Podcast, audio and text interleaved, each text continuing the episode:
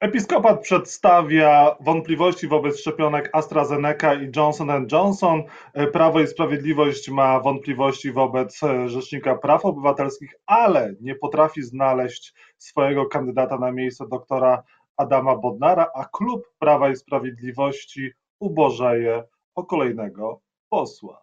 Czy przyspieszone wybory parlamentarne to tylko czysta formalność, czy może jednak życzenie, myślenie życzeniowe opozycji?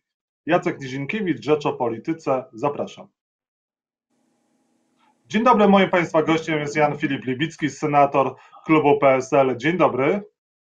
Dzień dobry, PSL-u Koalicji Polskiej. Witam Pana, witam Państwa wszystko się zgadza. Czy ten klub PSL, e, Koalicja Polska przekształci się, powiększy niedługo i stanie adecją nową? Nie wiem, trudno powiedzieć. Ja muszę powiedzieć, że jestem pod wrażeniem wczorajszego opuszczenia klubu Prawa i Sprawiedliwości przez pana posła Maksymowicza. Mogę tutaj wypowiedzieć swoje prywatne zdanie. Gdyby pan poseł Maksymowicz chciał dołączyć do klubu PSL-u Koalicji Polskiej, ja bym się cieszył. Mhm. A jeżeli chodzi o e, nowego Rzecznika Praw Obywatelskich, to cieszyłby się pan, gdyby nim został pan poseł Wróblewski? Proszę pana, moje stanowisko w tej sprawie jest znane. Ja się nad tym zastanawiam. E, to jest nieznane tak naprawdę.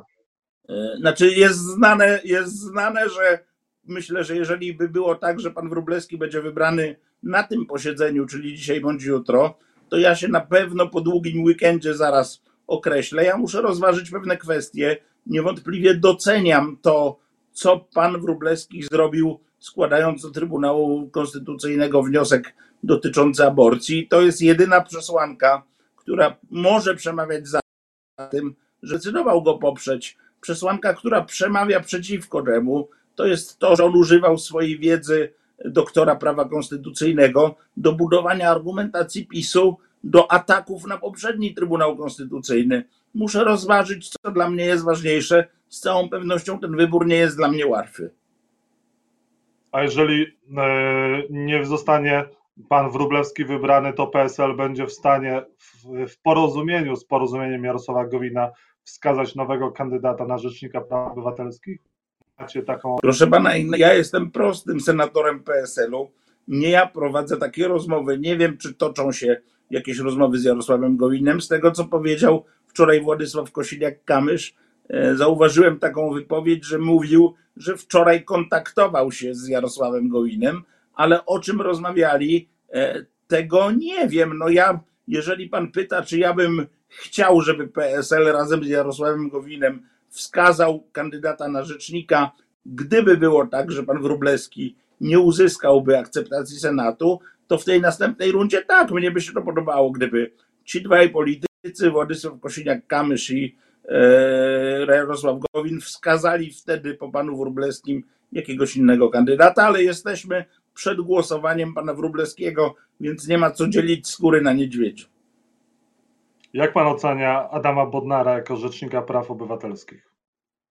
Ja w roku 2015 głosowałem przeciwko kandydaturze pana Adama Bodnara, będąc e, wtedy w klubie Platformy Obywatelskiej. Pan Adam Bodnar o tym wiedział, bo powiedziałem mu to w osobistej rozmowie. On próbował mnie przekonać i ja powiedziałem, że nie może liczyć na ten głos, ale mogę powiedzieć jasno, że te obawy, które miałem, one się nie potwierdziły w takim zakresie, w jakim ja się obawiałem, że może to mieć. Uważam, że pan Bodnar sprawował swoją funkcję lepiej niż ja myślałem, że będzie ją sprawował.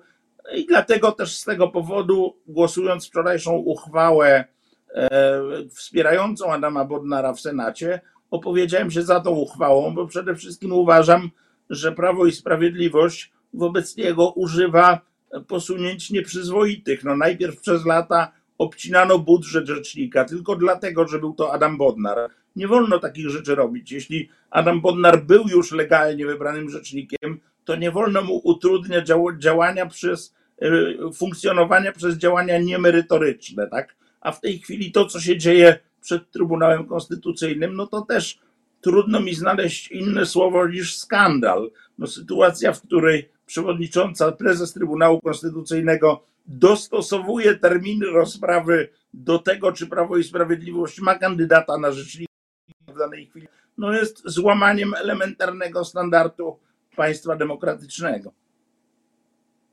Dzisiaj pan by zagłosował za Adamem Bodnarem? Zweryfikował pan swój tok rozumowania i swoją wiedzę? Znaczy, proszę pana, no, na szczęście nie stoję przed takim głosowaniem. Ja mogę powiedzieć tyle. To, co przeważyło, że głosowałem przeciw w 2015 roku, to zadałem Adamowi Bodnarowi jedno pytanie.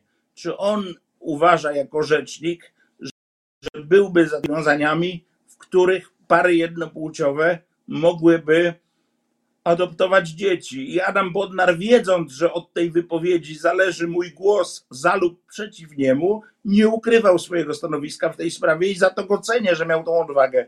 On powiedział wtedy tak, w bardzo wąskim zakresie, w sytuacji, w której jest para jednopłciowa, w której y, jedno z tych osób tworzących tą parę wcześniej było rodzicem i ma dziecko z poprzedniego związku, to on by dopuszczał taką sytuację, tak? I to wtedy zadecydowało, że nie zagłosowałem za Adamem Bodnarem. Pewnie Adam Bodnar w tej sprawie poglądu nie zmienił, ja też nie, ale nie będziemy już stali przed głosowaniem nad kandydaturą Adama Bodnara na RPO, więc jest to czysto teoretyczna dywagacja.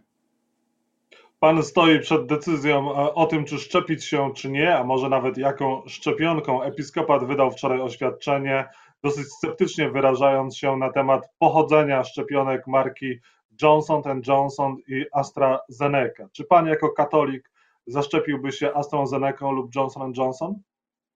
Ja zapoznałem się z dwoma dokumentami. Pierwszy to jest nota Kongregacji Nauki Wiary podpisana przez kardynała Ladary, jest 21 grudnia zeszłego roku i drugi to jest dokument podpisany przez biskupa Wróbla, e, szefa Komisji Bioetycznej Episkopatu Toraj, te dwa dokumenty troszkę się różnią. To znaczy, dokument watykański mówi tak: uznajemy, że jest rzeczą niegodną to, iż, e, że tak powiem, te szczepionki są e, produkowane na bazie pewnych elementów pozyskiwanych z abortowanych płodów, ale uznajemy, że osoba, która się szczepi, nie ma na to żadnego wpływu, w związku z tym może szczepić się każdą szczepionką. Dokument episkopatu mówi tak: e, dopuszczamy modernej jeżeli katolik ma możliwość skorzystania z innej szczepionki, to powinien o inną szczepionkę poprosić.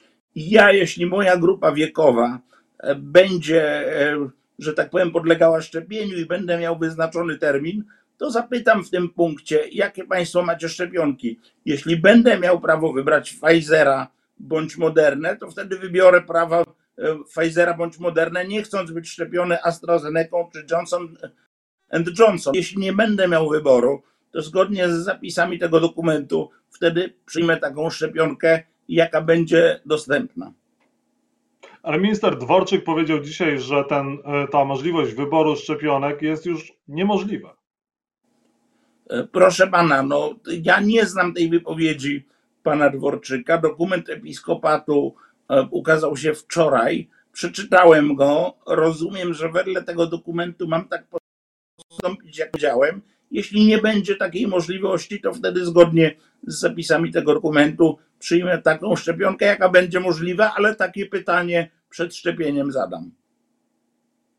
Czy Sławomir Nowak jest więźniem politycznym?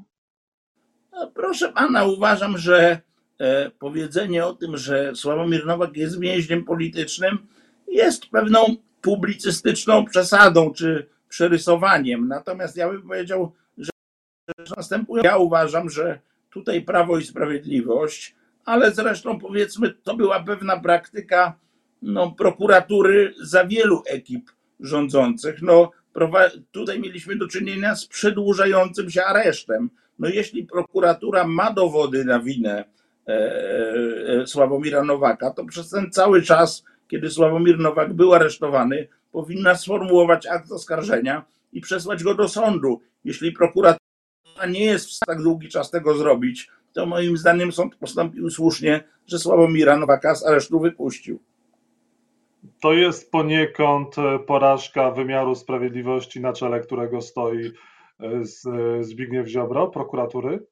Znaczy ja myślę, że w ogóle wymiar sprawiedliwości, na czele którego stoi Zbigniew Ziobro, należy określić jako porażkę generalnie. No, przecież to jest tak, że jak Prawo i Sprawiedliwość przystępowało do tak zwanej reformy wymiaru sprawiedliwości, to prawdziwą bolączką tego wymiaru były przedłużające się postępowania. Ja odsyłam pana i naszych widzów do takiego portalu na Twitterze, znaczy do takiego profilu na Twitterze ciekawe liczby, gdzie dokładnie wyliczono, o ile wydłużyły się postępowania przed polskimi sądami od momentu, kiedy Zbigniew Ziobro zabrał się za te reformy. A więc mamy 6 lat reform i w funkcjonowaniu wymiaru sprawiedliwości nie jest nic lepiej, wręcz przeciwnie, jest gorzej. Więc powiedzmy sobie szczerze, to nie jest porażka Zbigniewa Ziobry, ta sprawa. Ta cała sytuacja, która się dzieje z wymiarem sprawiedliwości, jest dzisiaj wielką porażką Zbigniewa Ziobry i obozu PiSu.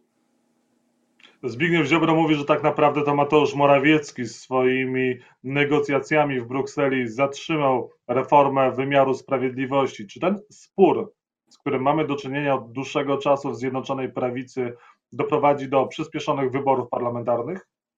Znaczy, po pierwsze, to jest trochę jak w tym polskim powiedzeniu: złej baletnicy przeszkadza rąbek u spódnicy. Ja mam wrażenie, że to z taką sytuacją mamy do czynienia. Z drugiej strony, spór między panem ministrem Ziobro a panem premierem Morawieckim, spór można by powiedzieć na śmierć i życie, jest rzeczą dość powszechnie znaną i rozumiem, że w sytuacji, w której konkurenci polityczni okładają się sztachetami, no to każda sztacheta jest dobra. W tym przypadku Zbigniew Ziobro sięgnął po sztachetę pod tytułem e, e, Mateusz Morawiecki blokuje w Brukseli reformy wymiaru sprawiedliwości. Znaczy, z całą pewnością mamy do czynienia z awłesizacją obozu Zjednoczonej Prawicy. Tak? Jak szybko ten proces będzie postępował, trudno powiedzieć, ale nie wykluczałbym przyspieszonych wyborów parlamentarnych.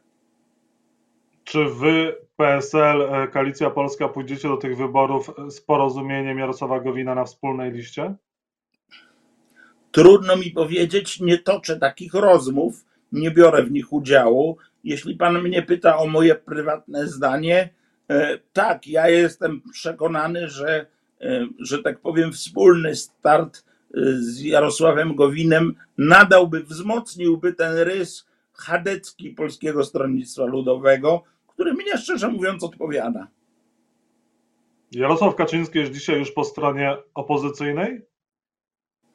W jakim sensie? No, w sensie formalnym jest po stronie rządowej, ale jeżeli chodzi o wartości, jeżeli chodzi o y, przeciwstawianie się działaniom Jarosława Kaczyńskiego, to on już jest po waszej stronie, tak można to określić, tak można to czytać? Znaczy Jarosław Gowin, nie Jarosław Kaczyński, w tym sensie. Jarosław tak? Gowin, przepraszam. Tak, tak, tak, bo pan zapytał Jarosława Kaczyńskiego, stąd się nieco pogubiłem. To znaczy ja panu powiem szczerze tak, no ja jako człowiek, który ma za sobą doświadczenie bycia w PiSie i to nie krótkie, no zachodzę w głowę, co Jarosław Gowin tam jeszcze robi. Jarosław Gowin w moim przekonaniu ma absolutną pewność, że start na listach Prawa i Sprawiedliwości w kolejnych wyborach, kiedykolwiek by one nie były, jest niemożliwy.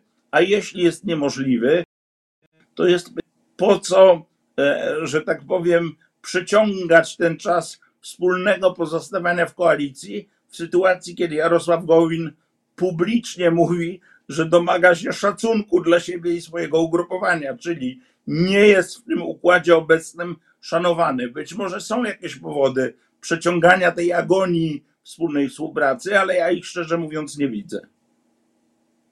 Panie senatorze, a pan widzi powody do tego, żeby e, prezes Orlenu Daniel Obajtek ustąpił ze stanowiska? Czy on jest obciążeniem dla e, Zjednoczonej Prawicy? Proszę pana, ja mogę powiedzieć tak, e, i to jest stanowisko, które swego czasu wyraziłem publicznie. Opozycja domaga się komisji śledczej, i ja uważam, że ta komisja śledcza jest także dobrym rozwiązaniem dla pana prezesa Obajtka. Dlatego, że z jednej strony mamy zamedialne, na przykład Gazety Wyborczej, a z drugiej strony mamy obronę pana prezesa Obajtka i pewną jego wizję budowy e, dużego koncernu. Czy to jest wizja dobra, czy zła, nie, wchodzi, nie wchodzę w tej chwili w to. W związku z czym mamy dwie prawdy. Ja jako widz tego spektaklu nie mam obowiązku wierzyć ani jednej, ani drugiej stronie. Musi się pojawić jakiś, jakaś instytucja, która w miarę obiektywnie oceni, kto ma rację. Czy ci, którzy stawiają zarzuty medialne, czy Daniel Obajtek. Wydaje mi się, że taką instytucją mogłaby być komisja śledcza, w której zasiedliby politycy wszystkich opcji, a szefem tej komisji byłby polityk opozycji. I wydaje mi się, że to byłaby pewna szansa na wyjaśnienie, kto w tej sprawie ma rację. Pan wczoraj stał się jednoosobową instytucją, do której można zgłaszać się w sprawie szczepień. Pański numer e, prywatny został upubliczniony jako numer do którego, do osoby, do której, czy też instytucji, do której można się zgłaszać w sprawie szczepień. Pański telefon się rozgrzał, jak pan napisał. Jak to się stało i czy ktoś pana przeprosił za tę pomyłkę e, z Narodowego Programu Szczepień? Proszę pana, ja mogę powiedzieć tak, że między godziną bodajże 12 a 13 wczoraj ja odebrałem cztery telefony z pytaniem, czy to jest punkt szczepień. Za każdym razem mówiłem, nie, to jest prywatna komórka Jana Filipa Libickiego i po czwartym telefonie postanowiłem jakoś sobie z tym poradzić i ten tweet, który wypuściłem, to była próba jakaś zahamowania tego procesu. Mogę powiedzieć, że odezwano się do mnie z portalu Szczepimy się na Twitterze, znaczy z portalu z konta i powiedziano, proszę się do nas zwrócić, my panu pomożemy rozwiązać ten problem. Ja nie bardzo wiedziałem, jak sobie z tym poradzić, bo tam nie było możliwości wysłania wiadomości prywatnej do administratora tego profilu, ale podejrzewam, że mogło być tak, że, ci, że te osoby, które się kryją za tym profilem, znalazły mój numer telefonu. On jest powszechnie dostępny, jest dostępny na mojej stronie internetowej, bo po godzinie 13 te telefony ustały. W związku z tym wydaje mi się, że ktoś jakoś ten błąd naprawił i za pana pośrednictwem tym, którzy to naprawili, chcę podziękować. Proszę nie dzwonić do Jana Filipa Libickiego, senatora PSL-u i Koalicji Obywatelskiej w sprawie szczepień, który Koalicji był Państwa moim gościem. Dziękuję za rozmowę. Koalicji, Koalicji Polskiej. Polskiej. Dziękuję, Dziękuję bardzo. bardzo. Do zobaczenia, do usłyszenia. Do widzenia.